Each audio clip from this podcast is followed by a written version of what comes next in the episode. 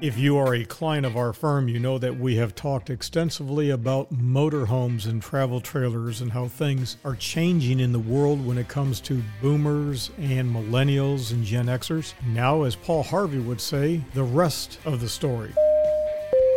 This is Paul Truesdell, and you are listening to episode 114 of Connecting Dots. Make sure to read the disclaimer in our show notes before each episode. So let's connect the dots right off the start. We talk here all the time about liquid real estate. If you do not know what liquid real estate is, give us a call at 212 433 2525. That's 212 433 2525. Use our intercom button. Get a hold of us by email. I don't care how you get a hold of us, but if you don't know what liquid real estate is all about, you want to know.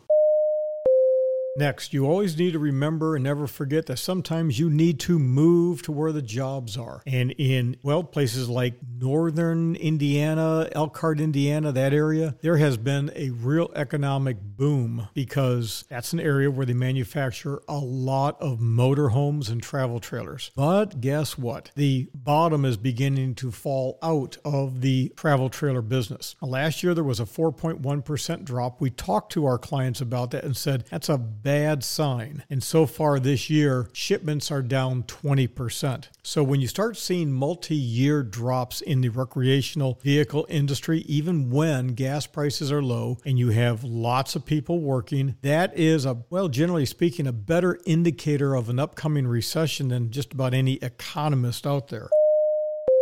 And what we're seeing is a softening of the consumer demand for RV vehicles. And that makes perfect sense because the baby boomer generation, the peak years of 4 million babies was 1957, 58, and 59. That means at the peak years, boomers are now 60, 61, and 62. So these are people who should be, generally speaking, empty nesters. They should have some money. They should have accumulated some money. They are preparing to, again, retire or begin to slack up. But guess what's happened? It's the older boomers that have the money. The younger boomers are basically a lot like many of the Gen Xers and millennials. They don't have a pot to pee in. So there's going to be a natural reduction in RV sales. And to be really blunt with you, about 65% of the recreational vehicle sales are in the Elkhart, Indiana region. And from a political standpoint, if they start to have a real recession, will these people revolt and blame Trump and, of course, the upcoming presidential election? It could be real tough.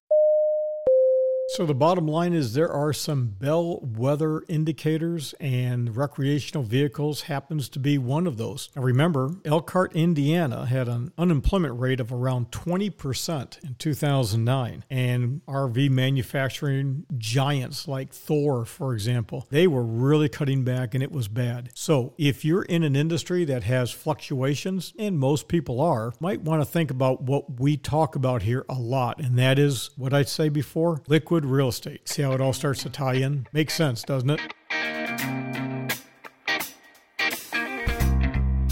That does it for today. Thanks for joining me. I'm Paul Truesdell with Fixed Cost Financial. You can reach us by phone by calling 212 433 2525 between 8 a.m. and 8 p.m. Eastern. Again, that's 212 433 2525. You can follow us on Twitter, Facebook, or YouTube. But ideally, for links, notes, PDFs, videos, and more to this podcast, well, simply go directly to fixedcostfinancial.com and click on the blog or podcast links. For quick reference, and this is easy to remember, simply type dots.fm. That's dots.fm. Isn't that cool? And you'll land right on our podcast page. Now visit Fixed Cost Financial, the home of fixed cost investing, where it's better because it's simple and works. Break the mold and do it today.